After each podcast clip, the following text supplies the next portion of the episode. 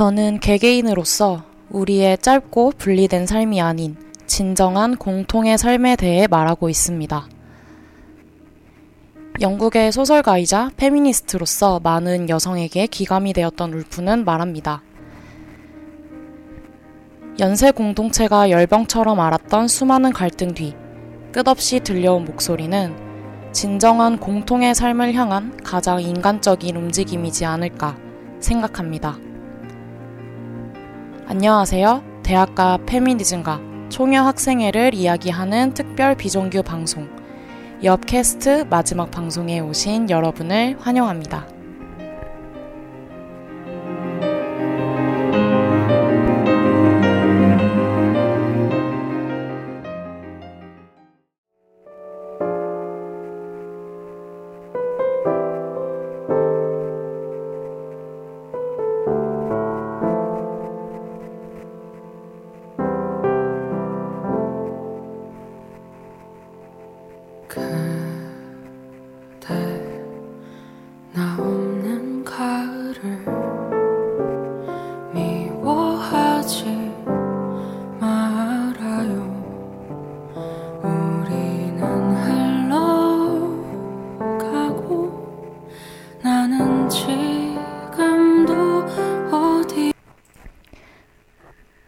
안녕하세요.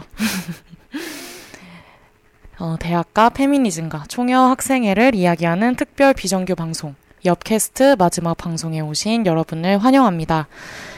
네, 저희 옆 특별 비정규 방송 옆 캐스트가 드디어 마지막 방송으로 찾아왔어요. 네, 저는 DJ 제주고요. 정말 오랜만에 마이크를 잡고 인사를 드리는 것 같아요. 최근에 이제 코로나 때문에 학관이 폐쇄가 되면서 이제 옆 방송이 아예 어, 불가한 상황이었는데 어, 제가 학관이 열리자마자 이렇게 달려와서 마이크를 잡고 다시 방송을 하게 되었습니다. 네. 5월 달부터 시작된 옆 캐스트가 이제 9월 16일 이제야 이제 마지막 방송을 진행하게 되었어요. 그래서 어, 첫 번째 방송 이제 이 그린이 해줬고 그 다음에 두 번째 방송은 이제 DJ 가가가 그다음에 세 번째 방송은 DJ 잼디 이렇게 해주 해주셨는데요. 그래서 마지막 네 번째 주자로 이제 제가 어, 방송을 진행하게 되었습니다. 아, 원래 이제 8월 달까지 방학 방송으로 이제 이 옆캐스트를 편성을 했는데 제가 이제 8월 달에 개인 사정이 좀 있었고 그러고 이제 8월 말쯤에 방송을 시작하려고 딱 하자마자 바로 이제 코로나가 빵 터져버리면서 학관이 폐쇄가 됐었어요. 그래서 이제 여러 사정으로 이제야 방송을 하게 되었는데요. 어, 앞선 DJ분들께서 너무 좋은 방송을 해주셔가지고, 이렇게 늦게 하는 게 참 죄송하기도 하고, 네, 여러분들께도 많은 양해를 부탁드리게 되었네요. 그래도 정말 앞 방송에 누가 되지 않게 열심히 준비했으니까, 오늘 같이 많은 대화 나눠봤으면 좋겠습니다. 많은 분들이 지금 함께 해주시고 계시는데요. 어, 무지개님이 안녕하세요 제주 오랜만에 라디오로 목소리 들으니 정말 좋네요 히히라고 해주셨어요. 아, 무지개님 안녕하세요. 누구신지 모르겠지만 저도 이렇게 오랜만에 라디오를 통해서 뵈니까 정말 좋네요. 용디님도 안녕하세요. 헐 노래가 너무 좋아요. 노래 이름이 뭔가요? 라고 해주셨는데 네첫 곡은 아 제가 그래서 책 댓글창에 비밀이라고 했는데 갑자기 알려주기가 싫네요. 용디가 물어보니까. 네, 첫 곡은 네, 달인의 가을 듣고 오셨습니다.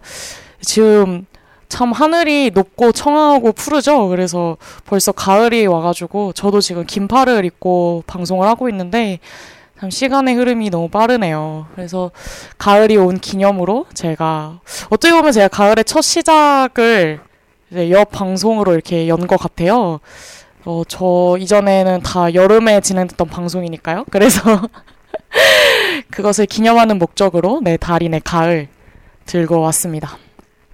네, 마치님도 안녕하세요라고 인사해 주셨어요. 네, 모두 함께 해주셔서 정말 감사하고요. 오늘 방송을 한번 시작해 보도록 하겠습니다. 네, 먼저 방송 청취 방법 안내해 드릴게요. PC는 어, yirb.연세.ac.kr에서 지금 바로 듣기를 클릭하시면 되고 스마트폰은 앱스토어에서 옆앱 다운로드 후 청취를 하시면 됩니다. 다시 듣기는 PC는 soundcloud.com에 접속하신 후 YIRB를 검색하시면 되고요. 스마트폰은 옆 앱, SoundCloud 앱, 팟빵에서 청취 가능합니다. 네, 저작권 문제로 다시 듣기에서 제공하지 못하는 음악의 경우 SoundCloud에 선곡표를 올려놓겠습니다. 더불어 옆은 이번 학기 안전하고 즐거운 방송을 위해 마이크를 주기적으로 소독하고 모든 DJ가 마스크를 쓰고 방송을 진행하고 있습니다. 사회적 거리를 지키며 안심하고 들을 수 있는 옆이 되기 위해 항상 노력하겠습니다. 아, 청취 방법 안내도 정말 오랜만에 읽는 것 같아요. 아, 왜 이렇게 떨리지? 사실 제가 그, 옆 방송을 굉장히 오랜 시간 동안 진행해오면서, 아, 이 정도 짬이면, 이 정도 고인물이면, 뭐 이제 뭐, 아무 방송이나 다 할 수 있는 맞는 캐가 되지 않았을까, 이런 생각을 종종 하곤 했거든요. 그런데, 저도 방송을 거의 한 달 넘게 쉬고 나서 이렇게 다시 하려니까, 갑자기 너무 떨리네요. 아, 왜 떨리지? 아, 이상해. 네, 저내 마음을 가다듬고 천천히 진행을 해보도록 하겠습니다. 네, 여러분은 지금 대학가 페미니즘과 총여학생회를 이야기하는 특별 비정규 방송 옆캐스트와 함께하고 계시고요. 옆캐스트 1화에서는 DJ 그린이 총여학생회와 페미니즘이라는 주제로 페미니즘의 역사와 어, 여성 대의 기구의 역할과 한계를 다뤘습니다. 그리고 2화에서는 우리 DJ 가가가 서울권 대학의 총여학생회를 이야기하면서 서울권 대학의 총여 역사를 짚어줬습니다. 3화에서는 DJ 잼디가 총여학생의 그 후라는 주제로 총여가 백래시에 어떻게 대응해 왔는지 또 의결권이 사라진 이후에 어, 총여의 운동은 어땠는지 다양한 대학의 사례를 들어주며 이야기했고요. 네, 세 분의 DJ가 약간 총여와 페미니즘이라는 주제로 다양한 대학의 이야기를 하고 어, 네, 약간 좀 그린이 어떻게 보면 페미니즘의 역사 자체를 다루면서 이제 좀 거시적인 시점으로 페미니즘에 접근을 해서 이제 약간 회를 거듭할수록 좀 더 이렇게 미시적으로 들어가는 것 같아요. 범위를 이렇게 좁혀 나가고 있는 것 같은데 그래서 이제 또 가가랑 잼디가 이제 서울권 대학의 여러 총여에 대해서 이야기를 했다면 저는 오늘 마지막 방송 주제로 연세대 우리 저희가 살아가고 있는 저희 연세 공동체의 총여학생회를 한번 이야기해 보려고 합니다. 어, 왜 주제를 이렇게 정했냐. 어, 사실 역캐스트에 참여하게 된 계기가 그렇게 특별하지는 않았어요. 어, 이렇게 TFT로 팀을 꾸려서 이런 방송을 할 건데, 어, 참여를 하고 싶냐라는 질문에 제가 하고 싶다고 했고, 근데 그 결심이 되게 뭐 고민도 없었고, 그냥 당연히 해야지라는 생각이 들었었던 것 같아요. 왜 그랬냐 생각을 해보면, 저는 사실 굉장히 뭐라 그러죠? 그 공간과 장소, 단체에 대한 애정이 없는 사람입니다. 아, 이러면 이제 옆 사람들이 반기를 들고 일어날 것 같은데 엽에 대한 애정은 굉장히 크지만 어, 저는 사실 제가 몸담고 있는 어떤 단체나 어떤 공간에 대한 그렇게 큰 애정이 없는 편이거든요. 그래서 그런지 제가 대학이라는 공동체에 그렇게 큰 관심이 없었던 것 같아요. 그래서 학내 이슈에 굉장히 무관심했고 어, 특히 총협 폐지가 됐던 18년도에는 제가 휴학을 1년 동안 하면서 어, 외부에서 일을 하는 상황이었어요. 그래서 좀 어떻게 보면 가장 총녀 이슈가 활발하게 논의됐던 지점에 저는 어, 학내가 아닌 학외에서 어떤 저만의 활동을 진행하고 있었고 그렇게 더욱 관심이 없었었던 것 같아요. 어, 그래서 뭔가 그 논의가 되는 그런 정말 지난한 과정이라든지 어, 총혁가 가지고 있었던 우리 학교에서의 어떤 맥락이나 아니면 역사를 제가 굉장히 많이 놓치고 있었다라는 생각이 많이 들었고 사실 저는 좀 어, 오히려 제가 그러니까 페미니즘에 대한 논의나 담론에는 많이 참여해도 학교 내에서 페미니즘을 이야기한 적은 많이 없었던 것 같다라는 생각이 들더라고요. 그런데 이제 저는 경영학과 학생인데요. 이제 경영학과 단톡에 이제 저희 과 단톡이 있는데요. 총협 폐지 결과와 함께 어, 어느 날 이제 저도 근데 총협 폐지 투표 아 총협 폐지가 아니죠. 이제 재개편 요구를 요구 투표를 이제 저도 그때 투표를 참여했었고 그랬는데 이제 그 결과가 이렇게 팍 뜨면서 과 단톡에 남자 동기들이 막 너무 기뻐하는 이모티콘을 막 보내는 거예요. 그 단톡에. 그러면서 막 한 남자 동기는 막 라이언이 막 춤추는 이모티콘을 보내고. 근데 그런 걸 보면서 갑자기 정신이 번뜩 들더라고요. 어, 정말 개인적으로 이제 다양한 사회적 논의와 담론에 항상 참여해 왔다고 생각했는데 내가 지금 살아 숨쉬고 있는 가장 가까이에 있는 대학이란 공동체에서 아, 이런 일이 벌어지고 있구나. 약간 그렇게 실감하게 됐던 계기였던 것 같아요. 아, 학교는 어떻게 보면 이제 학교는 저희 사회의 축소판이고 또 저희가 사회인이 되기 전에 이제 거쳐가는 곳이잖아요.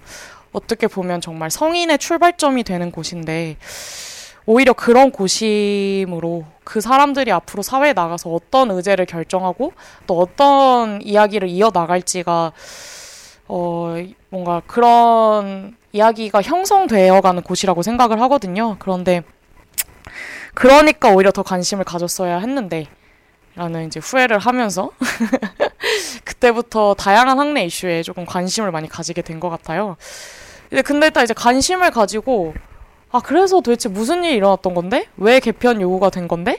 도대체 재개편은 어떻게 되고 있는 건데? 그래서 지금 총연은 어떻게 된 거야? 라고 어디다가 물어봤을 때 그게 항상 약간 공허한 외침이 되더라고요. 어디에 물어봐도 이제 총여 폐지나 총악, 총여 간의 갈등 그런 것에 대한 정확하고 객관적인 정보를 아는 곳이 어, 별로 없었던 것 같아요. 뭐 제가 이제 단과대 특성상 경영되어서 그랬던 것 같기도 하고, 어, 약간 그런 저 같은 경우에는 정말 뭐 연세 춘추나 아니면 연세지 같은 학내 언론 단체를 제외하고는 어, 이 정보에 대해서 이제 정말 객관적으로 저에게 말을 전해주는 사람이 없었던 것 같아요. 근데 사실 저희가 그런 학내 언론 단체 자체도 요즘에는 어, 글로써 언론을 많이 접하는 어, 상황은 아니고 정말 어, 이전보다 훨씬 더 많이 안 읽히는 어, 그런 상황이기 때문에 그래서 오히려 더 이제 그런 언론 단체가 목소리를 내매도 불구하고 어, 총유에 대한 인식이나 제대로 된 이제 정확한 그런 갈등을 둘러싼 어떤 뭔가 사건들에 대해서 이제 정확한 정보 전달이 없었던 것 같습니다. 그래서 아 참 그리고 또 돌아보니까 저와 같은 친구들이 굉장히 많더라고요. 그러니까 주변에도 뭐 사실 뭐 입장이 어떻게 됐든 뭐 총효에 대한 시각이 어쨌든 간에 어 나도 이 사건에 대해서 이 일련의 사태들에 대해서 같이 이야기 나눠보고 싶은데 왜 이런 일이 일어났는지 생각해 보고 싶은데 근데 뭐 약간 쉽게 접근할 수 있는 정보도 없고 주변에 아는 사람도 있고 이 이야기를 꺼내는 사람도 없으니까 뭐 그냥 그런가 보다 하고 넘어가는 그런 친구들도 굉장히 많았고 알고 싶어도 어 뭔가 정보가 많이 없어서 어려움을 겪는 친구들도 많다 많다 많더라고요. 아 오늘 말이 굉장히 꼬이네요. 네 죄송합니다. 그래서 이제 저는 아 나도 그런 어려움을 겪었고 또 당신도 그런 어려움을 겪으니 이런 정보를 공유하고 이야기를 나눠보는 창구가 더 마련됐으면 좋겠다라는 생각을 하고 있었는데 딱 이런 좋은 기회가 생겨서 이제 여배 이렇게 방송을 참여하게 됐고요. 네, 가족의 기요미 님이 꼬인 제주, 꼬제라고 하셨습니다. 기요미, 약간 그 닉네임부터 약간 불길한 기운이 드는데 기, 실제로 귀여우신 분이 맞을 거라고 믿겠습니다. 아, 여러분 제가 막 또 제 이야기만 이렇게 줄줄줄줄 늘어놓고 있는데 다들 잘 듣고 계시죠? 아 근데 진짜 너무 오랜만에 방송을 하다 보니까 이게 되게 흥분되고 기분이 좀 좋네요. 막 아드레날린이 뿜뿜 분비되고 있습니다. 여러분들 잘 지내셨나요? 이렇게 뜬금없이 안부 묻는 게 약간 제 특기여가지고 지금 코로나 상황으로 얼굴을 못 뵌 지가 참 오래됐는데 옆 사람들도 그렇고 저희 학교의 학우분들도 그렇고 참 많이 마 모두가 참 그리워지는 상황인 것 같아요. 네, 댓글창에 어, 안부도 이렇게 남겨주시고 그러면 제가 더 기분이 좋을 것 같습니다. 네, 그래서 어, 어쨌든 간에 저는 이제 그래서 도대체 학교에서 무슨 일이 일어나고 있는 건지 왜 우리 학교는 총열하는 그 두 글자에 그토록 갈등의 골이 깊어진 것인지 어, 또 서로 왜 상처받고 상처 입히는지 궁금했었고, 어, 다양한 이제 뭐 정말 학내 언론 단체의 글을 통해서 이제 저도 천천히 그 정보를 접해 갔고, 네, 그랬던 것 같아요. 그러면서 이제 제가 알게 된 것들, 제가 느꼈던 것들을 또 그리고 많은 사람들이 느꼈던 그런 것들을 이제 내가 몸담고 더불어 살아가고 있는 이 연세 공동체의 총열을 집중적으로 이야기해보고 싶었습니다. 네, 그래서 오늘 방송은 이제 연세가 겪어온 총여 관련 이슈를 조명하는 방송이 될 거고요. 어, 18년 총여 폐지 사태부터 이제 총여실을 둘러싼 총학과 총여 갈등까지 학내 공간에서 총여가 걸어온 어, 지난한 역사를 되짚어 보게 될 것 같습니다. 또 그럼에도 불구하고 학생 사회에서 총여가 가지는 의미, 그 다음에 그러면 도대체 총여 총여가 이제 폐지가 된 게 아니잖아요. 지금 재개편 요구를 받고 어, 현재에도 여실히 존재하고 있는 그 총여가 어떻게 향유 방향성을 가지고 나아가야 할지 고민하는 시간을 가져봐야 될 것 같습니다. 그래서 이 방송이 과거에 저와 같은 사람들에게 많은 도움이 되었으면 하고요. 저도 최대한 객관적이고 어, 언론인의 마음으로 네, 정보를 한번 전달해 보도록 하겠습니다.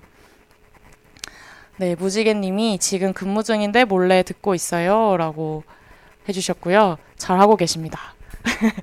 그리고 기요미님이 아드레날린 분비되기 저 분비되기엔 좀 고인물 아닌가요? 했는데 아, 댓글을 쓰신 거 보니까 조금 기요미 님도 어, 꽤 고인물이신 것 같아요. 그래서 좀 자기 성찰을 해주시길 바라고요. 그리고 융디님도 연세춘추에 총여 검색하시면 관련 기사 많이 나오는데 궁금하신 분들 찾아보셔도 좋을 것 같아요.라고 해주셨습니다.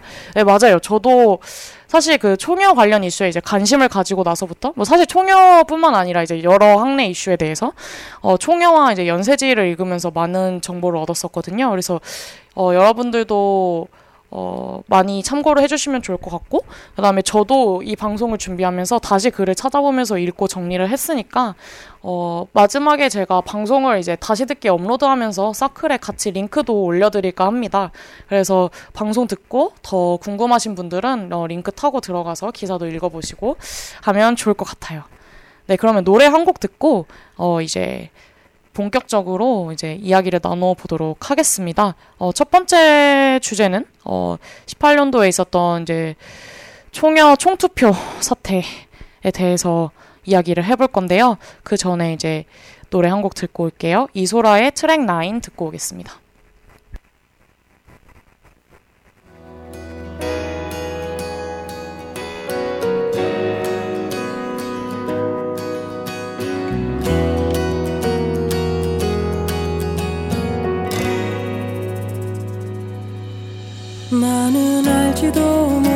채 태어나 날 만났고 내가 짓지도 않은 일은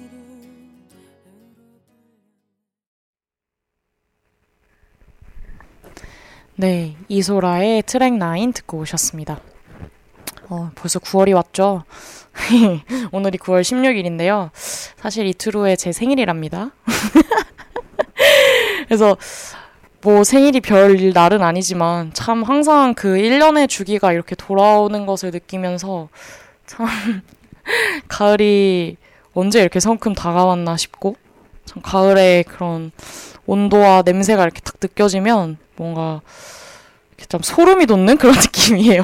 약간 좋은 의미로. 아, 내가 또 벌써 가을의 문턱에 서서 이렇게 살아가고 있구나, 이런 생각이 드는, 네, 요즘입니다. 네, 여러분은 현재 대학가 페미니즘과 총영학생회를 이야기하는 특별 비정규 방송 옆 캐스트와 함께하고 계십니다. 그리고 저는 DJ 제주입니다. 어, 네. 쌩님이 와 이렇게 축하해 주셨고요. 융디님도 와 제주 미리 생일 축하해요 라고 해주셨어요. 네, 감사합니다. 네, 그러면 한번 이야기를 본격적으로 해볼게요. 제가 벌써 30분을 썼어요. 무슨 아 참여 계기를 이야기하는 데만 30분을 써가지고 하, 네, 제 방송을 처음 들으시는 분들은 잘 모르시겠지만 제가 옆에서 유명한 시간의 마법사예요. 그래서 약간 어, 긴 방송 시간으로 굉장히 명성이 있는데 아, 오늘은 제가 뒤에 일정이 있어가지고 빨리빨리 진행을 해보도록 할게요. 기요미님이 제 댓글은 그냥 스킵인가요? 라고 해주셨는데, 아, 뭐 영어로 쓰셔서 잘 못 읽겠어가지고요. 뭐 TMI라고 쓰신 건가요? 제가 영어를 잘 못해서 죄송합니다. 네. 네. 어, 네. 사실 올해 이제 3, 4월에 발생하였던 이제 총여실을 둘러싼 이제 총여와 총학 갈등을 어, 이야기하려고 했었는데요. 어, 사실 이 갈등이 이 총여실 사태가 이제 충분히 조명되고 이제 수면 위로 올라와서 이야기되어져야 함에도 불구하고 약간 코로나 사태가 이제 또 학기 초에 갑자기 이제 터지면서 이제 막 개강이 연 개강이 지연되고 온라인 개강이 확정되고 이러면서 이제 물 흐르듯이 약간 논의가 중단이 되었었어요. 그래서 코로나라는 전례 없던 사태로 인해서 이제 약간 현재 학생과 학생 사회의 간극이 어떻게 보면 제일 먼 시기가 아닐까 싶습니다. 그래서 사실 학생 과 우리는 여전히 수업을 듣고 연세대학교 학생으로서 어떤 학교 생활을 이어나가고 있지만 어 그렇게 그 뭔가 저편에서 벌어지고 있는 캠퍼스 내에서 벌어지고 있는 다양한 학내 이슈들에 대해서 우리가 더욱 더 뭔가 알기도 어렵고 또 이것에 대한 정확한 음, 접근도 되게 어려운 것 같아요. 그래서 이제 그런 논의도 굉장히 지금 잘 되고 있지 않는 상황이고요. 그래서 이제 총여실 논의를 다루고 싶었는데 그 전에 이제 총여 폐지의 역사부터 아 총여 아 자꾸 폐지라고 그래 총여 그 재개편 투표 역사부터 다루는 것이 맞다고 생각해서 이제 18년으로 거슬러 올라가서 이제 18년도 총여 이제 사태에 대해서 먼저 이야기를 하고 어 한번 총여실로 넘어가 보도록 하겠습니다. 네, 다양한 가치의 충돌이 있었던 굉장히 복잡한 사태였죠. 어, 그렇지만 이제 시간 관계상 이제 축약해서 타임라인 위주로 말씀드리겠습니다. 네, 18년도의 타임라인을 이제 제가 쭉 말씀드릴 건데요. 어, 네, 이렇게 짠 하고 18년도로 돌아가서 한번 이야기를 나눠보도록 하겠습니다. 근데 사실 이때 정말 되게 촘촘하고 다양한 이해관계가 막 얽혀서 사건이 이제 확 연속적으로 진행이 되었는데, 어, 이 인과관계나 어떤 그 흐름을 잘 모르는 학우분들이 굉장히 제 주변에는 많더라고요. 물론 뭐 계속 말씀드리지만 저의 제가 이제 경영대 소속이라 저희 단과대 특성상 그런 거 같기도 하지만 어쨌든 간에 그래서 이걸 한번 짚어 넘어 짚고 이제 넘어 가보도록 하겠습니다. 네, 첫 번째로는 이제 18년도 5월 19일 연세대학교 제2회 인권축제 다시 만난 세계에서 이제 공개 강연을 안내가 되었습니다. 그래서 거, 그 강연에서 은하선 작가가 5월 24일 연세대학교 신촌 캠퍼스 백양놀이 글로벌 라운지에서 이제 대학 내 인권 활동 그리고 backlash로 공개 강연을 할 것이라는 이제 공지가 올라왔고요. 어, 당시 학교 커뮤니티 Everytime에서 어, 은하선 씨의 과거 발언 및 약간 은하선 씨의 SNS 게시글을 근거로 이제 은하선 씨가 남혐 발언과 종교 모독을 했다라는 이야기가 돌면서 부적합, 부적합한 강사라는 여론이 형성되었습니다. 그래서 이제 총여에 강연 취소를 요구를 했고요. 어, 그래서 이제 5월 24일 어, 은하선 강연 진행이 이제 그런 강연 취소 요구에도 불구하고 이제 진행이 되었 그래서 이제 발대, 반대를 하던 일부 재학생들은 이제 강의실 앞에서 시위를 하기 시작을 했는데요. 어, 이제 그 시위 를 하고 나서 그 강연 당일 저녁에 이제 사회과학대학 학생회 부학생회장이 이제 강연 반대 시위를 했던 이제 시위대 를 조롱을 하고 이제 그 사람들의 사진을 유포했다라는 문제가 이제 공론화가 되기 시작을 했습니다. 그래서 이를 계기로 약간 이제 뻥하고 총학생 총 여학생에 대한 이제 반감과 갈등이 심화되었다고 볼 수 있을 것 같아요. 아, 오늘 진짜 말이 너무 꼬이네요. 너무 오랜만에 방송을 해가지고 아, 죄송합니다. 네. 그러고 나서 이제 29대 총여 학생의 당시 이제 총여 선본이었던 모음이 이제 5월 25일에 이제 인권축제 강연 행사에 대한 입장문을 게시를 했고요. 어, 그 다음에 제29대 이제 총여 학생의 모음 퇴진 및 총여 학생의 재개편 추진단이 결성이 되었습니다. 이제 이하 말 이제 앞으로 이제 추진단에 대해서 이야기할 때는 그냥 다 줄여서 추진단이라고 얘기를 하겠습니다. 그래서 이제 어 뭔가 강연에 대한 반대가 있었음에도 불구하고 강연을 강행했다. 그래서 총연은 재개편돼야 된다. 총연은 권력 남용을 지금 하고 있다라는 이제 의견이 모아지면서 추진단이 결성되었고 이제 안건을 설정해서 학생 총투표를 요구하는 서명을 받기 시작합니다. 어, 그래서 추진단의 안건을 조금 자세히 살펴보면 크게 세 가지가 있는데요. 어, 총여의 명, 칭을 총여학생회에서 총인, 아, 학생인권위원회, 학생인권위원회로 변경을 하자라는 요구였고요. 두 번째는 학생 인권위원회의 구성원을 여학생이 아니라 연세대학교에 재적 중인 모든 학부생으로 확장하라. 그리고 세 번째는 학생인권위원회의 투표권을 마찬가지로 여학생에서 이제 모든 학부생으로 확장하라라는 이렇게 세 가지의 요구가 있었습니다. 그리고 이제 추진단은 5월 27일 오전 8시 기준으로 2,806명의 유효 서명을 확보했다고 발표를 했고, 이를 중훈이의 성명서와 함께 제출을 했습니다. 어, 저희 학교 학생회 측에는 어, 제19조 1항 에 있네요. 본회 회원 10분의 1 이상의 요구라는 내용에 의거해서 이제 중훈이의 상정이 되었습니다. 네, 그런 합칙이 있어서 이제 이 성명서가 네, 이제 안건으로 상정이 되었습니다. 말이 조금 빠른가요? 음. 아, 네, 쌩님이 말 너무 안 빠르다고 듣기 좋다고 해주셨어요. 네, 익명님도 채플은 죽어도 싫지만 은하선은 싱송모독이라 안 된다던 사람들 교목실은 뭐하냐고 했던 게 제일 웃겼음이라고 해주셨습니다. 네, 사실 이때 뭐 원래 글로벌 라운지에서 은하선 씨의 강연이 진행되기로 했었는데 이제 고, 교목실이랑 이제 저희 행정실에 이제 추진단이 계속 이의 제기를 넣어가지고 글로벌 라운지가 강연 3시간 전인가 취, 취소가 됐다고 하더라고요. 그 당일에. 네, 그런 일도 있었습니다.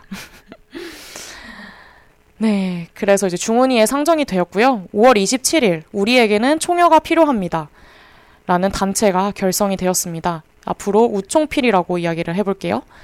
네, 우총필은 이제 총여의 재개편이 어떤 대안도 없고 세부적으로 논의가 없이 어 뭔가 총여 학생의 맥락을 파악하지 못한 채 하는 이제 어떤 일방적인 요구라고 이야기를 하면서 이것은 재개편이 아니라 총여의 실질적 폐지다라고 이야기를 합니다.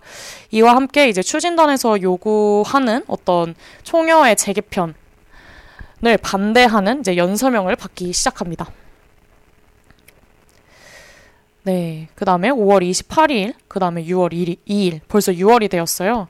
이제 그때 이제 제 15차 중훈위가 개최되고요. 총여 재개편 요구의 안 총투표가 시행이 되고 가결됩니다. 네, 여기서 좀 약간 저희가 주목을 해봐야 될 것은요. 이제 중훈위에서 어 중훈위에서 이제 논의가 되면서 약간 갈등이 중심적으로 일어났던 게 이제 우총필 같은 경우는 총여가 여학생들의 자발적 결사체임을 이제 강조를 합니다. 그러면서 이제 총여의 회원들은 여학생들이죠. 학부생들이 아니라 이제 여성 여성인 학부생들이 이제 총여의 회원인데 회원의 의사가 아닌 어떤 그냥 학생 사회 구성원 이제 보편 어떤 보편적인 어떤 다수의 의지로 이제 재개편 요구를 하는 것은 어 총여의 자치권 침해임을 주장을 했고요. 또 거기에 반대하여서 어 추진단은 총여가 총학생회 구성 중 한 기구 아니냐. 라고 이야기를 하면서 이제 총회 재개편 요구는 총학생의 자체권 영역이다라고 오히려 이렇게 반대되는 주장을 합니다. 그래서 이렇게 두 주장이 충돌을 하는데요. 어, 중훈이는 모음의 퇴진을 총투표로 다루는 거는 그러니까 당시 총회의 선본이죠. 그래서 모음의 퇴진을 이제 그렇게 총투표로 다루는 것은 아, 총회 자치권이 맞, 자치권의 훼손이 맞다라는 이야기를 하고 그래서 해당 내용을 삭제합니다. 하지만 재개편 요구는 어, 개편이 아니라 개편 요구이기 때문에 요구에 방점이 찍힙니다.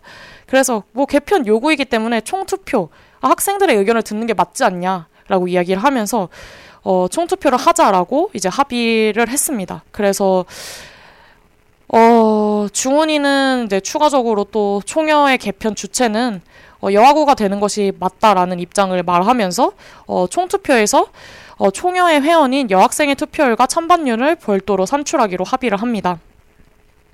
그래서 원래는 이제 모음의 퇴진과 어, 총여의 재개편 요구 이렇게 두 가지 안건으로 총투표가 상정이 되기로 하였는데 이제 모음의 퇴진이 삭제되고 이제 네, 총여의 재개편 요구에 대한 투표가 이제 시행이 된 것이죠.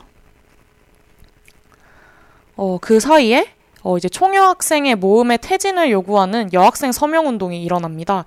그래서 우리는 모음을 반대합니다. 라는 단체 이름 아래에서 어, 이제 여학생들이 모여서 모음의 퇴진을 반대하는 어떤 운동을 펼칩니다.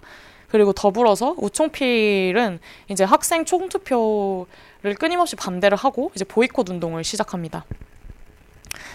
네, 시간이 훅훅 가서 6월 13일에서 15일 드디어 학생 총투표가 실시가 되고 어, 총학생의 본회 회원 중 55.16%가 참여를 했고요. 어, 82.24% 찬성으로 가결이 되었습니다.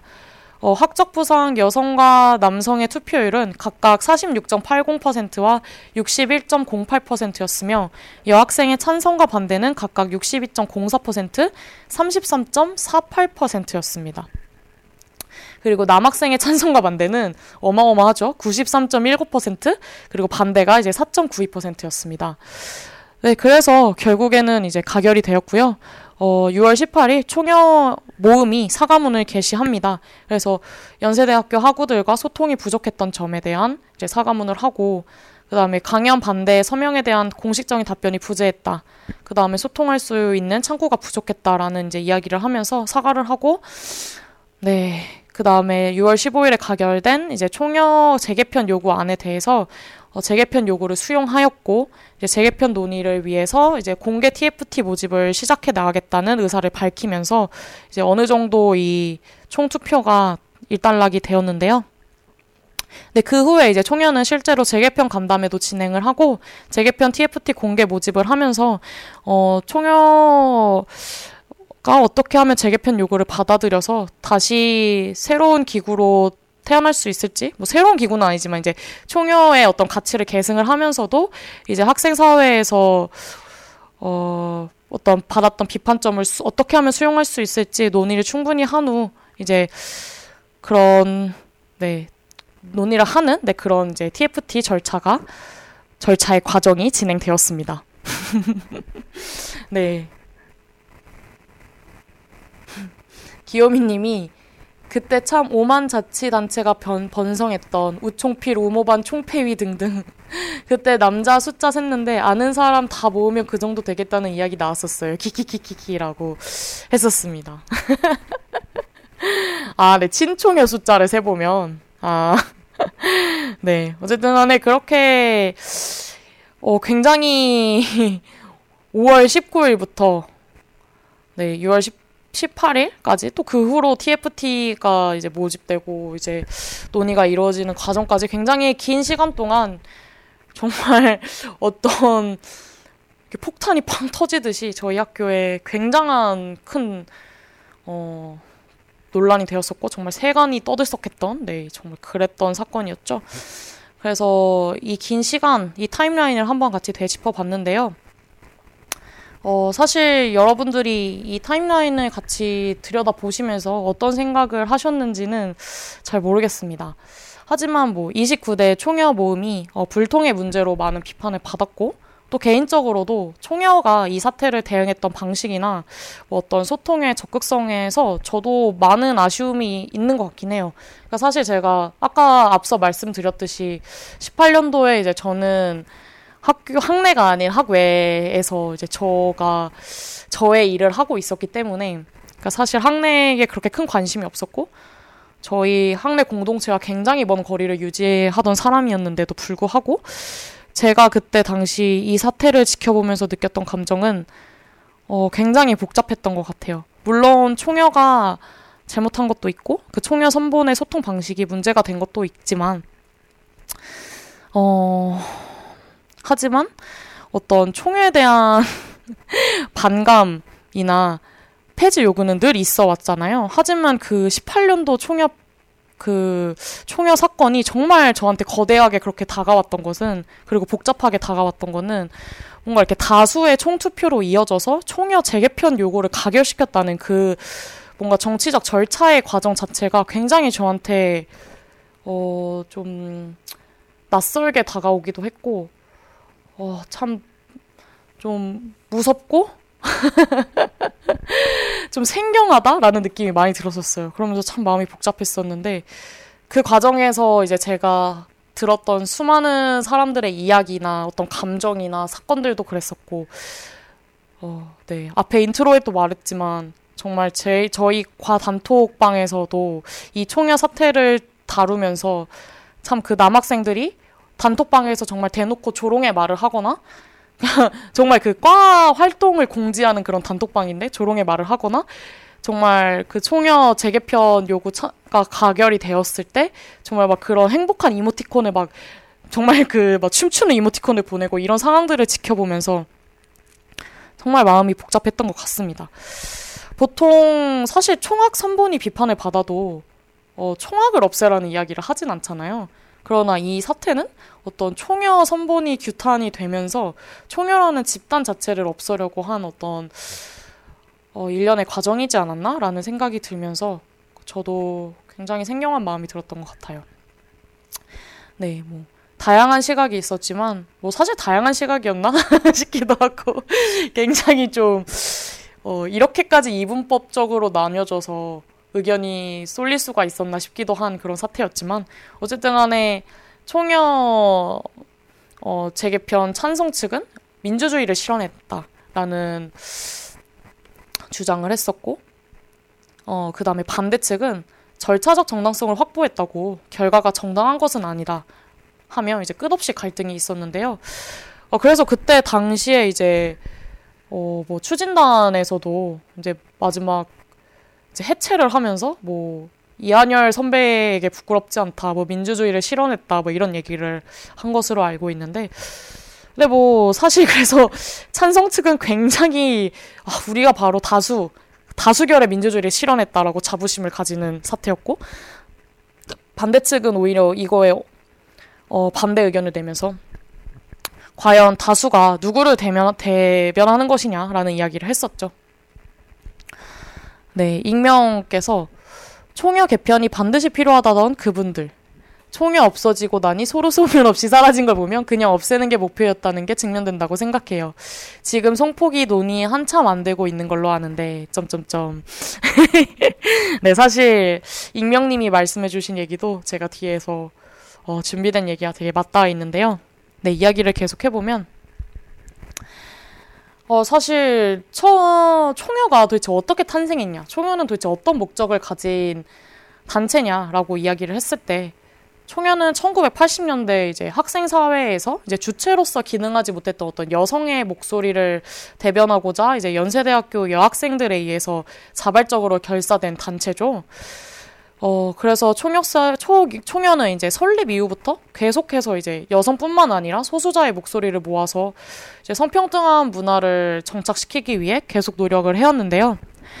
뭐 저희가 이렇게, 그럼 도대체 성평등 하면 떠오르는 다양한 업무들 있잖아요. 뭐 예를 들어서 학내에서 이제 성평등한 문화, 어, 성, 상내에서 발생한 어떤 다양한 성폭력 관련 업무뿐만 아니라 또 어떤 학생 사회에 뭔가 만연한 여성 혐오적 문화를 해결하기 위해 반성폭력 자치 규약을 만들기도 했고 또 여성들이 겪고 있는 월경 문제에 대해서 어, 적극적으로 뛰어들기도 했고 또 어, 한창 한창 사실 지금까지도 계속 문제시, 문제시 되고 있는 몰래카메라에 대해서도 사실 저희 학생 사회 그리고 학생 사회뿐만 아니라 그냥 저희 학교 그리고 또 저희 그런 지자체 서대문고라는 지자체 안에서도 사실 저는 총여가 가장 몰카 문제에 대해서는 적극적으로 뛰어들어서 해결하려고 노력을 했다고 생각을 하거든요. 사실 이런 다양한 어떤 업무를 이어나가고 있는 단체인데요. 그래서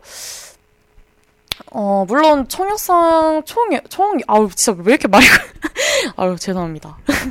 총 여학생회가 정말 이분법적인 젠더 구분을 극복하지 못했다라는 비판도 많이 받고 있고, 사실 그거는, 어, 페미니즘이 항상 받는 질문이자 비판이기도 하죠.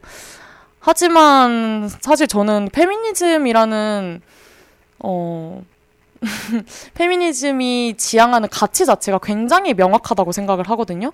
그냥 모두가 평등해야 되고 어떤 생득적인 것에 따라서 우리가 차별을 받으면 안 된다라는 그 당연한 권리를 추구하는 것이잖아요. 페미니즘이라는 것은.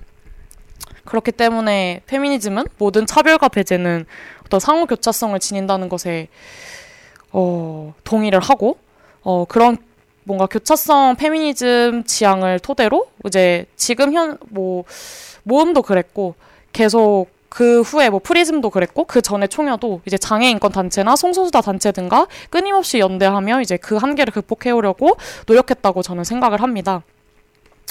이렇게 어떻게 보면 소수자의 목소리를 내고 그 다음에 어 정말 학내 어떤 단체들, 학내 자치 단체들 그 밖을 넘어가서 지자체조차도 해결해주지 않는 어떤 학생 사회 여학 학생 사회에서 여학생들이 겪는 수많은 문제를 해결하려고 적극적으로 뛰어들던 이런 단체가 어떤 다수결로 없어지는 상황 자체가 약간 불합리하지 않나라는 생각을 했었고 그리고 사실 총연은 계속 계속 얘기를 하지만 자치 단체잖아요. 근데 총학생회도 어떻게 보면 잔치 자치 단체란 말이죠.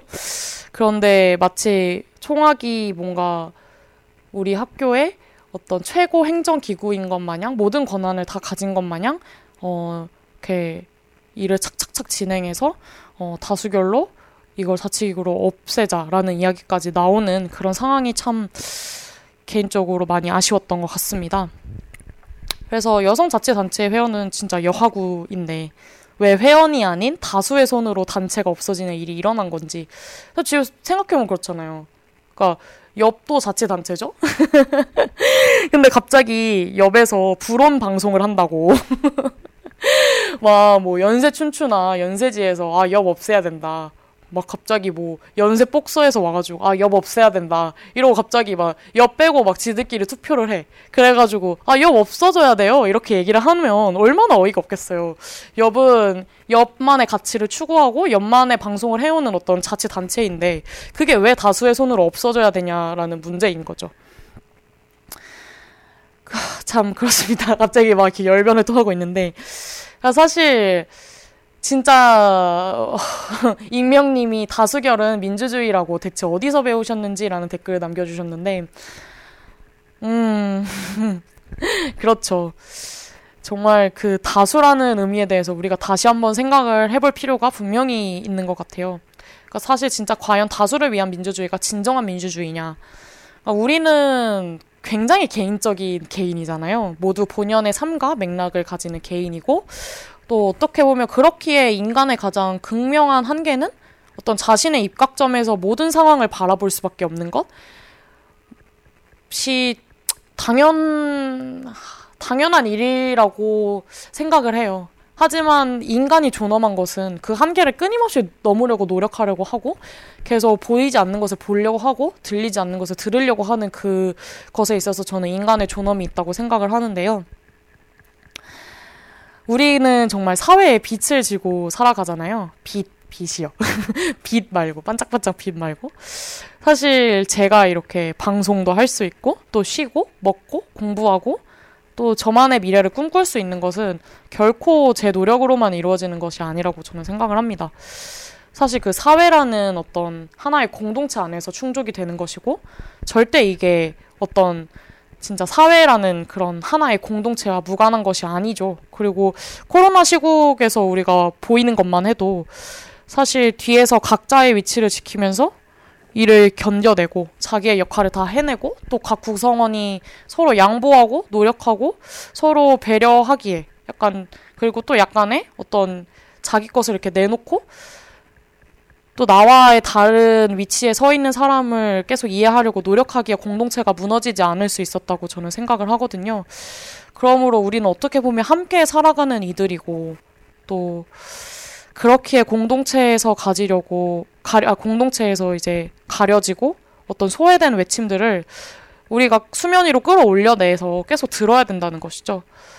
그러니까 결국 민주주의라는 것은 이제는 정말 다수결의 원칙보다는 어떻게 하면 우리 사회에 그 살아 숨쉬는 그 수많은 사람들을 하나의 공동체로서 녹여내느냐, 하나의 공동체로서 그 다양성을 같이 가져가면서도 하나의 일원으로서 같이 공존할 수 있느냐의 문제인 것 같은데요. 어, 그 무수한 소수자, 소수자성과, 무수한 소수자성과 그리고 그들의 소수자성, 소수자성들을, 어, 발음 진짜 어렵다. 소수자성들을, 네, 소수자성들을 어떻게 같이, 어, 그걸 존엄하게 지켜내느냐. 우리가 인간답게 그 소수자성을 어떻게 하면 같이 따뜻하게 포섭하면서 갈 수 있느냐. 사실 우리는 어떤 면에서는 모두가 다 소수자잖아요. 사실 저는 서울에 살고, 어, 대학도 나오고, 음, 어, 비장애인이고, 그렇지만, 그런 기득권을 가진 사람이지만, 어마어마한 기득권을 가진 사람이지만, 또 어떻게 보면 이런 총여 관련된 이슈에서는 제가 소수자가 되기도 하고요. 또, 사회에 나가서 제가 어린 여성으로서 받는 어떤 소수자, 소수자를 향한 어떤 그런 사회의 대우가 있고요. 그러니까 어떻게 보면 우리는 정말 다 자신만의 어떤 소수자성, 자신만의 결여점을 가지고 살아가는데 사실 우리는 절대 나는 그렇지 않다고 생각을 하죠. 아, 그래서 우리는 사실 그 우리가 말하는 보편이라는 게 뭔지 끝없이 견제해야 되고 도대체 정상성이라는 것이 무엇인지 이야기해야 되고 또 저 멀리 들리는 어떤 작은 소리에 집중하고 보이지 않는 것을 보기 위해 계속 고개를 들어야 한다고 생각합니다.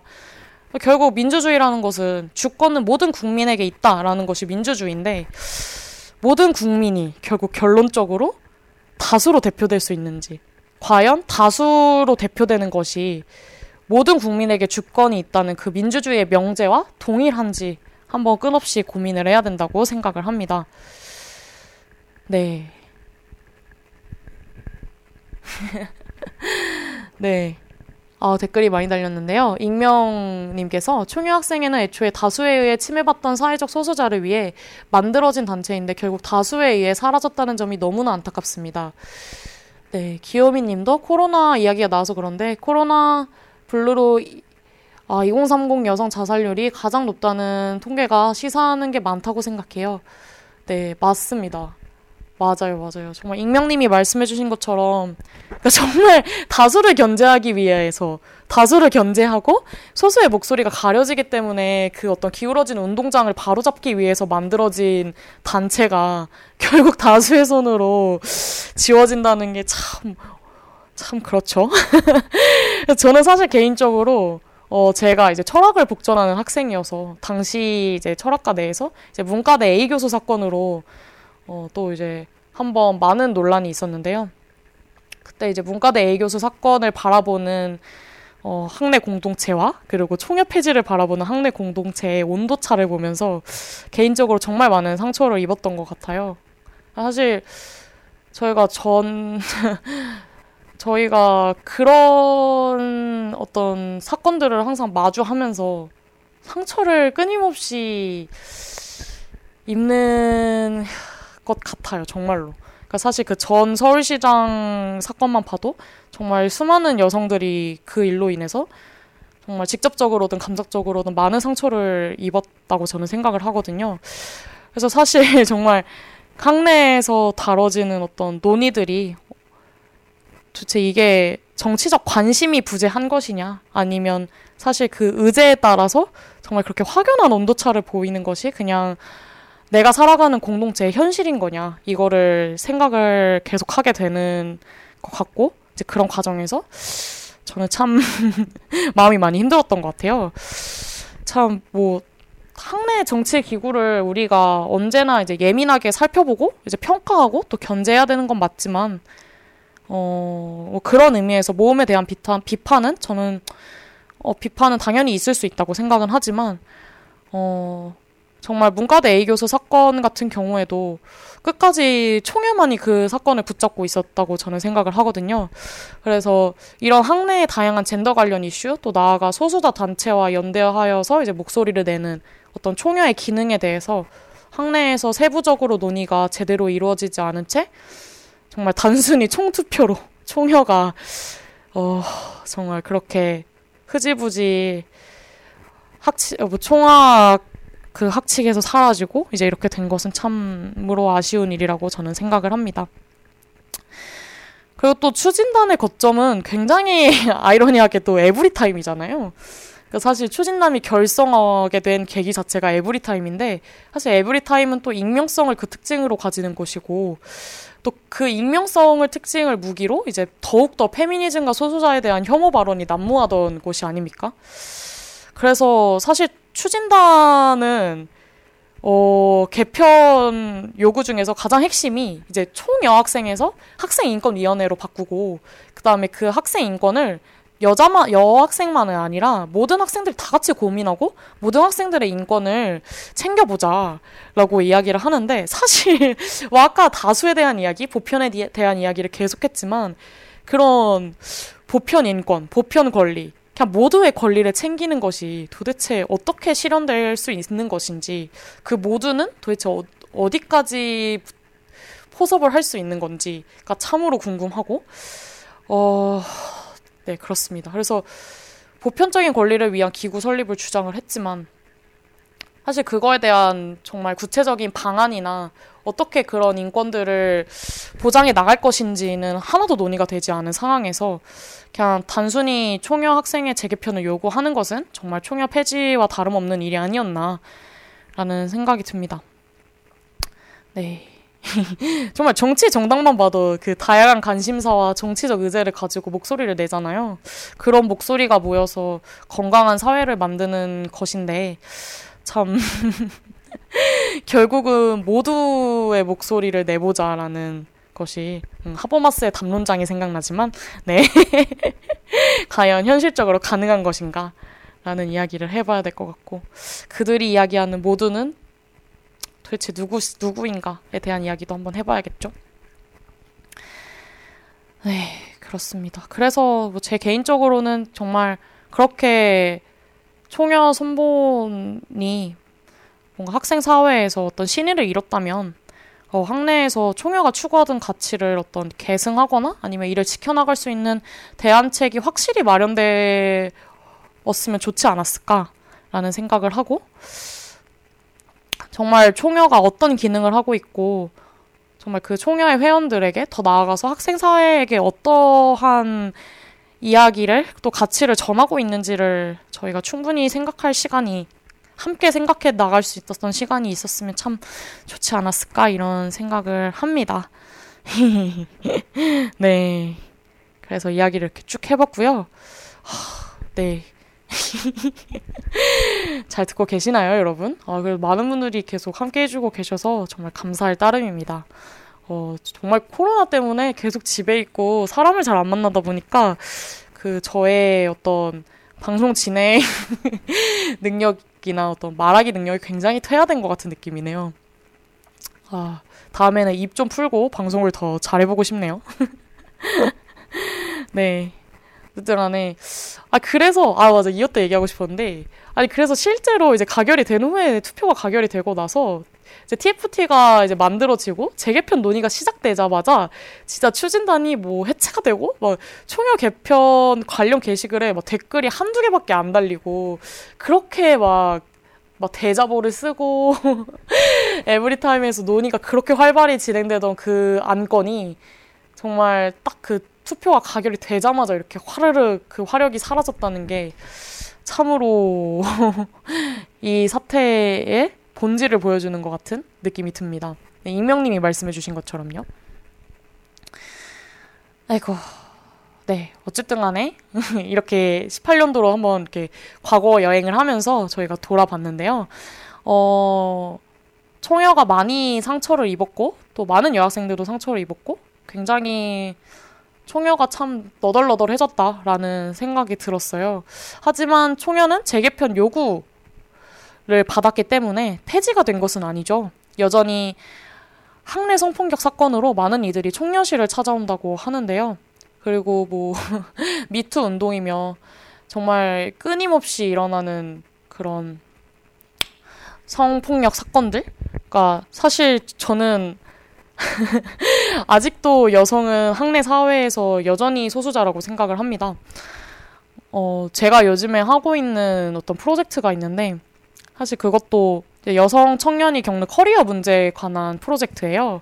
그래서 왜 그렇게 여자 아이들이 똑똑하고 대학도 잘 가고 취업도 잘하는데 도대체 왜 대기업 임원 중에는 여성이 없을까? 우리 학교의 어떤 과는 여초과인데 왜 도대체 여성 교수님들이 없을까? 그 뭔가 역사적으로 여초과인데도 불구하고 도대체 왜 교수들은 다 남자들일까? 이런 이제 질문에서 시작되어서 아직도 잔존하는 어떤 여성 청년이 겪어야 하는 이제 성차별에 대한 어, 이야기를 하고 이제 그거에 대한 대안을 마련하는 프로젝트를 하고 있어요. 그래서 그걸 하면서도 사실 그러니까 저도 정말 어떤 뭐, 현 시대가 말하는 하나의 알파걸로서 자라왔다고 생각을 하거든요.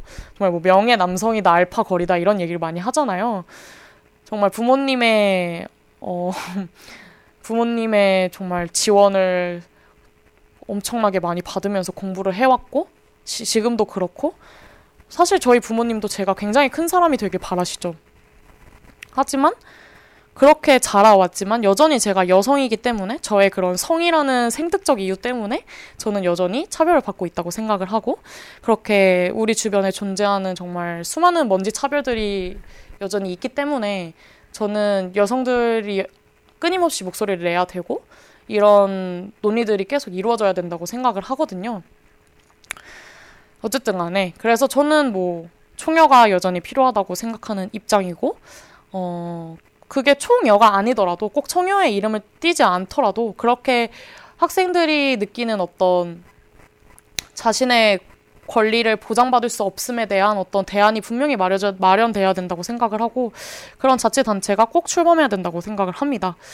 그래서 음 그래서 어쨌든 간에 총여가 폐지되었지 않았기 때문에 여전히 총여를 둘러싼 갈등은 많이 일어나고 있는데요. 그러면 이제 올 3월에 발생한 총여실을 둘러싼 갈등은 도대체 무엇이었는가를 한번 이야기해 보도록 합니다. 해보도록 하겠습니다. 그 전에 노래 한 곡 듣고 올게요. 어, 노라 존스의 Begin Again 듣고 다시 돌아오겠습니다.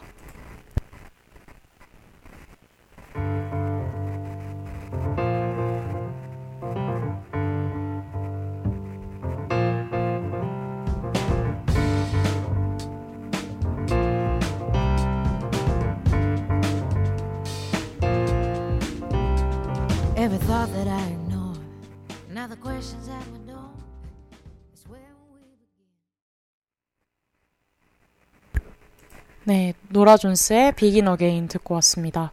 아, 오늘 선곡이 기가 막히네요. 누가 선곡했는지 참. 다 가을날에 어울리는 playlist인 것 같습니다. 네, 여러분은 지금 옆 캐스트 함께 하고 계시고요. 저는 DJ 제주입니다.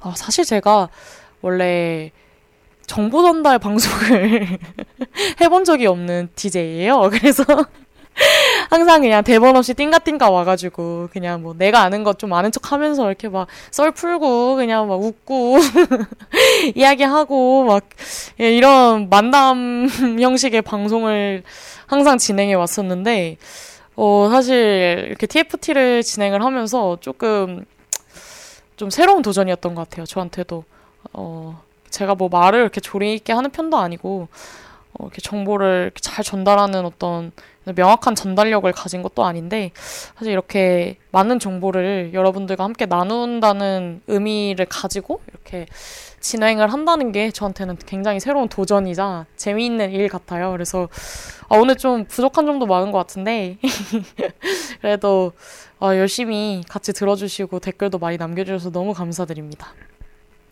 네, 시간이 벌써 이렇게 많이 흘렀어요. 그러면 드디어 이제 올해 2020년 3월 21일에 발생했던 사건으로 돌아가 봅시다. 어, 3월 21일 이제 총학생의 메이트가 총여실 324호에 대집행영장을 붙이고 자전거 자물쇠를 걸었습니다. 어, 어, 사실 총연실 사용 논의가 이루어지는 상황에서 이는 굉장히 총하게 일방적인 폐쇄였는데요.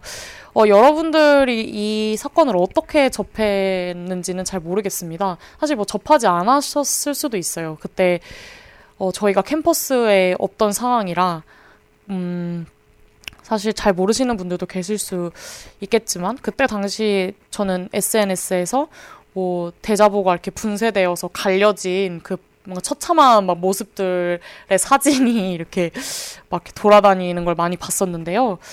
그러니까 사실 그때 뭐 총여실을 나가야 된다. 뭐 총여 없어진 거 아니었냐? 왜 총여가 계속 있냐? 왜 총여실 계속 쓰냐? 뭐 이런 이야기도 나왔었고 또 어떻게 총학이 저 그런 학내 다 자치단체라는 총학이 어떻게 학생의 권리를 책임지는 총학이 어떻게 그렇게 하나의 단체에 저렇게 무자비하고 참 권력적인 그런 횡포를 부릴 수가 있냐 뭐 이런 이야기들이 계속 나왔었었는데 어, 어떻게 기억을 하실진 모르겠지만 어, 제가 최대한 팩트를 근거로 이야기를 해볼게요.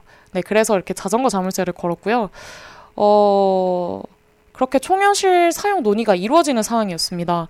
그래서 이제 총투표 이후에 이제 총여가 어, 어쨌든 간에 어떤 여러 가지 활동 면에서 제약을 받게 되었고, 어, 뭔가 재정적인 측면에 있어서도 많은 제한이 있었죠. 그래서 아 그래 총연실 사용도 어쨌든 간에 예전과 같은 지위가 아니기 때문에 어떤 논의가 필요하다라는 이야기가 나왔었고 그래서 그 논의가 이루어지는 상황이었는데 이제 그 지점에 갑작스럽게 이제 총학이 일방적으로 폐쇄를 하기 하게 됩니다. 그래서 이제 총연은 그 사태를 보고 총학에 면담을 신청을 했고요. 대자보를 작성하여서 이제 의견을 전달을 합니다. 그런데 재밌는 거는 총학이 바로 이 대자보를 훼손을 합니다. 그래서 총여가 이 사실에 분노를 하고 이제 대자보 훼손한 일에 대해서 반박을 하자 이제 총학이 이제 사실은 이렇습니다라는 제목의 카드 뉴스를 만듭니다. 이제 더욱 재밌는 것은요. 그렇게 이 카드 뉴스에 반박 영상과 노치록이 달리자 이제 총학이 댓글을 제안하는 그런 태도를 취하고요.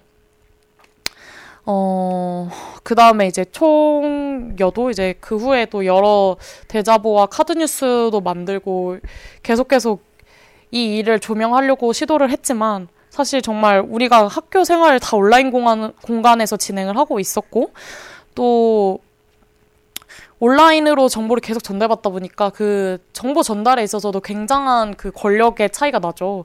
사실 저희가 발화 권력이라 그러잖아요. 발화하는 것도 어떻게 보면 하나의 권력인데, 어, 총학은 훨씬 더 많은 어떤, 어, 더 보편적인 단체로서 훨씬 더 많은 학생들을 이렇게 포괄하는 단체고요. 그렇기 때문에 정말 또 그리고 학생 들에게 되게 중요한 공지를 전달하는 단체이기도 하죠. 그렇기에 어떻게 보면 뭔가 그 총학이 가진 그 어떤 매체의 힘이 총여보다 훨씬 더 거대할 수밖에 없었고 훨씬 더 권력적인 형태를 띠고 있을 수밖에 없는데 그렇기 때문에 더 어, 총여의 의견이 많이 묵살되었지 않았나라는 생각을 합니다. 어쨌든 간에 이런 많은 카드 뉴스들과 뭐 대자보들이 막 이렇게 이렇게 서로 이제 왔다 갔다 하면서 이제 갈등이 심화되었으나 어, 결국에 정말 코로나로 인해서 흐지부지 되다가 이제 서로 이제 갈등의 상황이 그냥 뭔가 이렇게 툭 가위로 누가 자르듯이 이렇게 중지가 되고 그냥 어, 뭔가 이렇게 흐릿해진 네, 논의가 흐릿해진 상황입니다. 네, 그래서 사실 어, 이제 3월에 그렇게 대집행 영장을 붙이고 4월에 어떤 4월에 또 정말 그 뭐냐 총학이 댓글창을 닫아버리는 그런 행태를 보이기까지 또 한 달, 한 달은 아니지만, 네, 정말 3, 4월을 걸쳐서 또 이런 일이 일어났는데요. 사실 제 목적은 옆 캐스트를 통해서 어, 이런 일이 있었고, 우리가 이를 또 총여가 걸어온 어떤 맥락에 의거하여서 어떻게 바라볼 수 있, 있을 것인가에 대한 이야기를 좀 해보고 싶었던 것 같아요. 네. 그리고 참 재밌었던 게 저는 대집행 영장이라는 명칭이었는데요. 사실 제가, 어, 이 사건을 이제 연세지를 통해서 읽게 되었는데, 어, 연세지에서도 이 부분을 되게 주목을 하거든요. 도대체 제, 제 대집행영장이라는 명칭을 왜 썼을까라는 이야기를 합니다. 사실 대집행영장은 이제 법률에 근거하여 직접 명령되었거나 이제 어떤 행정청의 명령에 의한 행위를 이제 뜻하는 것인데 사실 총학이 그러면 도대체 행정 대집행을 할 수 있을 정도의 권력 기구였냐 라는 것을 반문할 수 있는 것이죠. 참 그렇습니다. 그래서 과연 어떻게 보면 학생들의 모든 학생들의 권리를 위해서 힘써야 되는 총학이 오히려 학생들의 자치 활동을 제한하고 어, 그 제한하는 과정도 굉장히 이제 권력 적인 태도를 보이면서 이렇게 하는 것이 과연 맞냐. 총여도 그리고 총여에 몸담고 있는 사람들도 그리고 여학생들도 모두 다 학생사회의 일원인데 도대체 왜 총학은 어, 학생사회, 학생사회 일원들을 이런 식으로 대우할 수밖에 없었는지에 대한 의문이 조금 드는 상황이었습니다. 네. 그렇습니다. 그리고 또 우리가 계속해서 얘기를 해왔지만, 어, 정말 총효실이 도대체 왜 존재해야 되냐라고 물으면, 그러니까 되게 많은 사람들이 저한테 그러거든요. 왜 도대체 총효가 존재해야 돼? 라고 이야기를 하고, 사실 저는 경영대에 있을 때도 이제 경영대 지하 2층에 그 여학생 휴게실이 있어요. 그래서 제가 이제 공강 때마다 여휴에 가서 잠도 많이 자고 뭐 과제도 하고 그랬었는데 남자 동기가 저한테 그러더라고요. 어, 너는 좋겠다. 여유가 있어서 나도 남자 휴게실 만들어 달라고 너가 말해보면 안 되냐 이렇게 얘기를 하는 거예요. 그러면서 이제 주변에 있던 남자 동기들이 왜 도대체 여유가 필요한 거야? 그냥 휴게실 만들고 같이 쓰면 되잖아. 라고 그게 약간 화장실 나누듯이 그런 개념인 건가? 이런 이야기를 하더라고요. 그래서 사실 제가 그때 많이 당황했었고 좀 화도 났었지만 그때 제가 했던 답변은 어, 사실 내가 어디, 경영관 어디에서 누워서 자도 내가 안전할 수 있다는 보장이 되면 나는 어디에서다 누워서 잘 수 있다. 뭐 2층에, 경영관 2층에 쇼파가 막 이렇게 있는데 거기서 이제 남학생들이 잠을 주로 많이 자거든요. 그래서 내가 2층 쇼파에서 잤을 때 나에 대해서 아무런 위협이 가해지지 않는 그런 안심이 가는 내가 공동체나 공간에서 살아갈 수 있을 때 나는 여유 안 가도 되고 여유가 필요 없다고 느껴질 것이다. 하지만 사실 나는 화장실 가는 것도 불안해하고 어, 불편해하는 상황에서 어, 어딘가에 누워서 잠을 청하는 거는 굉장히 나한테 위험한 일이라고 생각을 하고 또 그리고 너네가 그렇게 남자 휴게실이 필요하면 니네가 말해야지 왜 나한테 왜 너희들의 권리를 찾느냐 막 이렇게 얘기를 했었었는데 사실 저도 그때 막 흥분해가지고 이야기를 했던 것 같아요. 근데 어, 총여가 왜 필요하냐, 총여의 공간이 왜 필요하냐라고 물었을 때 우리가 앞서 계속 얘기를 했듯이 어, 사실 우리가 살아가면서 어, 우리는 모두 정말 누구나 가지고 있는 어떤 소수자성이 있다고 아까도 얘기했고, 네. 그런 것들이 사실 어떤 어, 나의 뭔가 신체적 차이나 어떤 생득적 차이로 인해서 그게 보장받지 못하는 것은 그냥 옳지 않기 때문이라고 저는 그냥 이야기를 하고 싶고요. 어, 그게 바로 평등을 지향하는 어, 민주주의 사회의 첫걸음이지 않을까라는 생각을 오히려 하게 되는 것 같아요. 그런데 이제 사실상으로는 굉장히 우리가 살아가면서 불편함이 없는 사람들이 굉장히 어, 많은 권력을 차지하고 있고 사실 그래서 불편함에 공감하지 못하기 때문에 우리가 계속 그 불편함을 알아달라고 어떻게 보면 목소리를 내야 되는 실정이잖아요. 그리고 사실 불편함이 실제로 존재를 하더라도 그 불편함을 어디다가 호소하느냐 또 그리고 그 불편함을 누가 도대체 해결할 수 있느냐에 대한 어, 어떤 사회적 기능에 대한 의미도 있고요. 그래서 사실 총유가 왜 필요하냐, 여유가 왜 필요하냐라고 물어봤을 때 어떻게 보면 어, 불편함을 안고 살아가는 한 개인이 어, 자신의 권리를 보장받기 위한 어떤 하나의 장치라고 저는 생각을 하기도 하고 또 총여실 같은 경우에는 어, 총학에서 또 어떤 단과대 집행부에서 관여하지 않는 또 어떻게 보면 인력상 문제로 관여하지 못하는 어, 그런 수많은 소, 소수자의 문제들을 소수자 이슈들을 총여실에서 어, 많이 담아낼 수 있다고 생각을 해요. 그래서 사실 정말 아까 노래 틀기 전에 말씀드렸지만 아직까지도 성폭력 사건으로 많은 이들이 성포 총, 아, 총여실을 찾아온다고 하고 사실 저희 학교에 성평등 센터가 있어요. 하지만 뭐 인력 문제로 인해서 어, 또 어떻게 어떻 아 이거 제가 아 이거 제가 정확한 정보는 아니어서 모르겠는데 성평등 센터가 약간 2차 가해 나 이런 거에 굉장히 무디다고 하더라고요. 그래서 사실 그런 여러 가지 위험성 등으로 이제 여하구들이 많은 경우 어, 나는 진정으로 성평등 센터에서 어, 보호받고 있지 못하고 공감되지 못하고 있다라는 생각을 해서 이제 총여실을 또 많이 간다고 해요. 그렇기 때문에 어떻게 보면 총여실은 정말 그냥 이름이 총 여자 학생회여서 그렇지 정말 어떻게 보면 어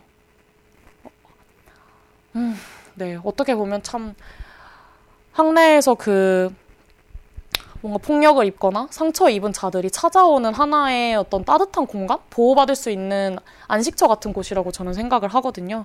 그게 꼭 여학생이 아니어도, 어, 내가 총하게 내 존재를 드러내고, 내가 이런 폭력을 학, 학생 사회에서 받았어요라고 말할 수 없는 상황에서, 사실 내가, 어, 나는 이런 소주성을 가지고 있는데, 내가 이, 내가 이런 소속성을 너무 보장받고 싶은데도 불구하고 우리 학교는 전혀 이런 걸 보장해주지 않아요라고 당당히 외칠 수 있는 그런 안전한 공간이 바로 총연실이 아닐까라는 생각을 해요. 그래서 사실 그 제가 그럼 도대체 총여가 어떤 일을 하냐라고 물었을 때 총여가 결코 이제 여학생들을 위한 일만 하는 것은 아니거든요.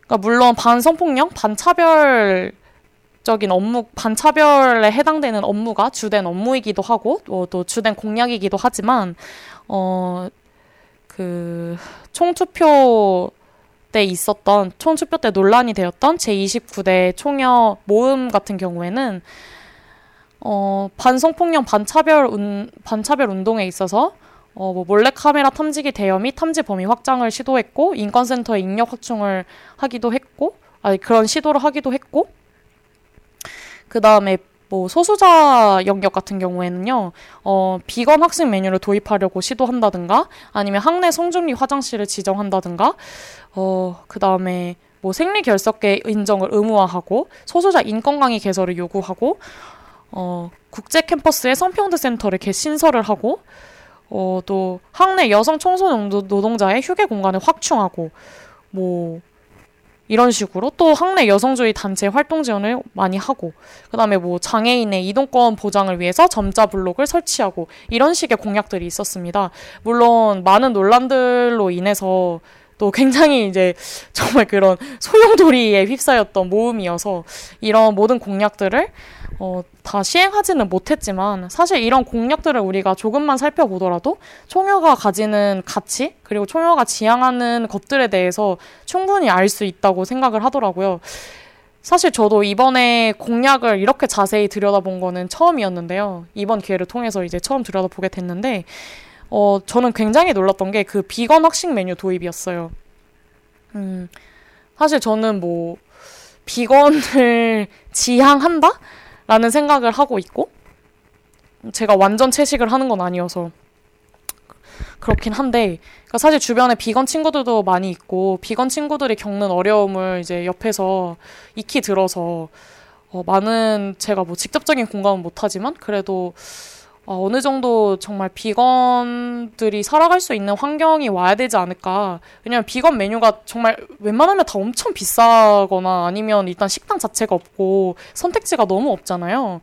그래서 안 그래도 비건으로 살아가기가 힘든데 정말 사회조차 외면하는 것 같은 느낌이 많이 들어가지고 어, 그런 생각을 항상 해왔는데 왜 학내에서 이런 걸 적용해 볼 생각을 못했을까라는 생각이 들더라고요.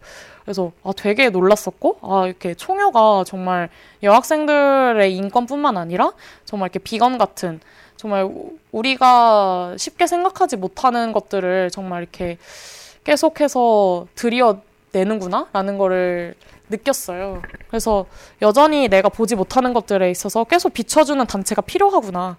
그것에 조명을 시켜주는 단체가 필요하구나라는 걸 한 번 더 느꼈던 것 같습니다. 네.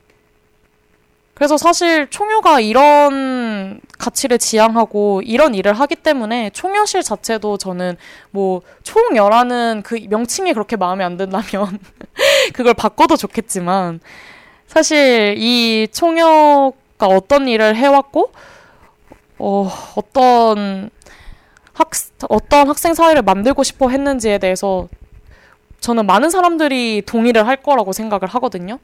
그래서 그 동의 아래에서 우리가 그런 학생 사회를 만들기 위한 또 다른 여러 가지 단체를 뭐 정말 준비를 하든가 만들어내야 되지 않을까라는 생각을 합니다. 총여가 그렇게 그렇게 그렇게 싫으면 네 그런 생각을 했던 것 같아요. 그래서 총여실은 정말 그 자체로 어떻게 보면 굉장히 안전하고 따뜻한 공간이 아닐까? 그냥 의지할 수 있는 공간이 아닐까? 총학이 꼭 필요한 것처럼 총여도 그 자신만의 역할을 하면서 학생 사회에서 정말 본질적이고 굉장히 중요한 단체로서 기능을 하고 있지 않았나라는 생각을 합니다. 네, 그렇고요. 아, 혼자 떠드니까 힘드네요. 여러분 아직도 들어주고 계시는군요. 이제 곧 방송이 마칠 텐데 다들 잘 듣고 계시나요? 아유, 참 그렇습니다. 갑자기 뭐 이런 얘기를 줄줄이 늘어놓으니까 또 마음이 답답해지기도 하고 기분이 묘해지네요. 네, 이제 방송을 슬슬 마무리해 보려고 하는데요. 음, 어, 제가 오늘 이렇게 이야기한 내용들은 정말 뭐 아까 앞에서도 intro에서도 얘기를 했듯이 이제 연세 춘추나 연세지의 많은 학내 언론 단체들이 이제 취재하고 이제 기사 글을 쓰고 이제 기사 기사를 냈던 것을 바탕으로 이제 제가 오늘 방송 준비를 했으니 어, 관련하여서 링크를 다 공유해 드리려고 합니다. 뭐 제가 3, 4월에 있었던 이제 총여실 사건 관련해서는 조금 좀 축약해서 이야기한 것도 있어요. 뭐 사실 대자보나 카드뉴스 같은 것도 일부 제가 읽어드리고 그 내용에 대해서 더 깊게 내용 어, 이야기를 나누면 참 좋을 텐데 어, 뭐, 시간상의 문제도 있고, 또 그러면 이제 방송이 지나치게 이렇게 늘어질까봐 제가 조금, 이렇게 정말 팩트 중심으로 이렇게 타임라인을 구성을 했었거든요. 그래서 분명히 뭐 카드뉴스의 내용이나 대자보의 내용이 궁금한 분들이 계실 것 같아요. 그래서 그거 관련해서도 제가 다시 듣기에 이제 링크를 걸어 놓겠습니다. 네.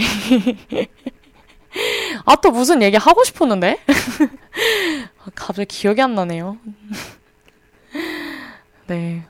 참, 그래서 많이 안타까운 상황인 것 같아요. 그냥 사실 논의가 이루어질 것에 대한 우리가 논의를 못하고 있는 것 자체가 참 안타깝고 사실 뭐 그 논의의 부재 자체가 뭐 단순히 뭐, 뭐 총학의 탓이나 아니면 학생 구성원의 탓을 할 수도 없는 상황인 것 같아요.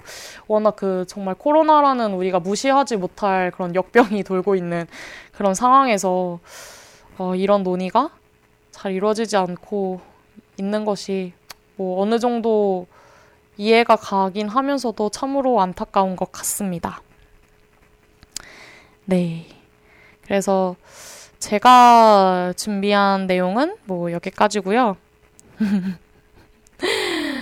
어, 개인적으로 그냥 오늘 방송을 하면서 느낀 거는 그리고 또 오늘 방송을 준비하면서 제가 다시 18년을 돌아보고 또 그때 있었던 어, 수많은 생각과 말들과 감정들을 돌아보면서 음, 그래도 어떤 힘을 얻어가는 것 같았어요. 그냥 뭐 사실 이게 보면서 에타도 제가 막 검색해보고 그랬거든요. 그러니까 막 뭐 관련 글들이 막 나오더라고요.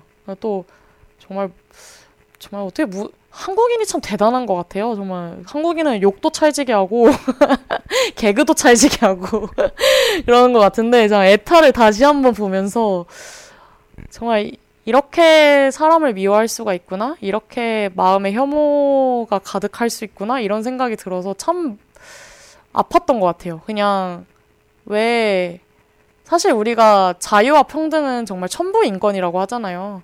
그래서 정말 그 하늘이 내렸다는 권리를 가지고 왜 우리가 이렇게 서로를 헐뜯고 아파해야 할까라는 생각이 들면서 뭐 분노가 일기도 하고 저도 또 한 번 상처를 받기도 했지만 결국에 그 초녀가 걸어온 그 지난한 역사를 제가 함께 옆에서 지켜보면서 그럼에도 불구하고 정말 내 곁에는 이렇게 끊임없이 목소리를 내는 사람들이 있구나. 그냥 실수해도 다시 한번 나아가려고 노력하고, 어, 그 실수를 기반으로 또 한 번 자신의 목소리를 더 견고히 하고, 그렇게 해서 또 다시 정말 물방울들이 하나 이렇게 커다란 물이 되듯이 정말 이렇게 하나씩 하나씩 모여들어서 서로를 흡수하는구나 이런 생각이 들었어요. 그래서 그런 총여의 걸음들이 저한테는 참 힘이 되었고 또 총여에 대해서 정말 멋있게 이야기하는 뭐 많은 언론 단체들의 글들과 또 총여의 총여에 관련해서 생각을 나눠준 많은 사람들의 의견들이 저한테는 굉장히 참 위안과 힘이 되었던 것 같습니다. 네, 그렇네요. 그래서 뭐 사실 저는 어, 이 방송을 준비하면서 최대한 객관적으로 해야지라고 했는데 뭐 이미 객관적인 방송은 글러 먹은 것 같고요. 너무 저의 생각과 의견과 뭐 이야기가 많이 들어갔긴 했지만 어, 최대한 뭐 팩트 중심으로 진행을 해보려고 했습니다. 여러분들 마음에 많이 와닿고, 어, 그 다음에 또, 뭐, 총여 관련 이슈에 대해서, 어, 귀 기울여 보고 싶은 분들에게 큰 도움이 되었으면 좋겠어요. 아, 네. 융디가 원래 객관성이란 허구입니다. 라고 해주셨네요. 네, 그렇습니다. 그러면 이제 방송 슬슬 마무리 해볼게요.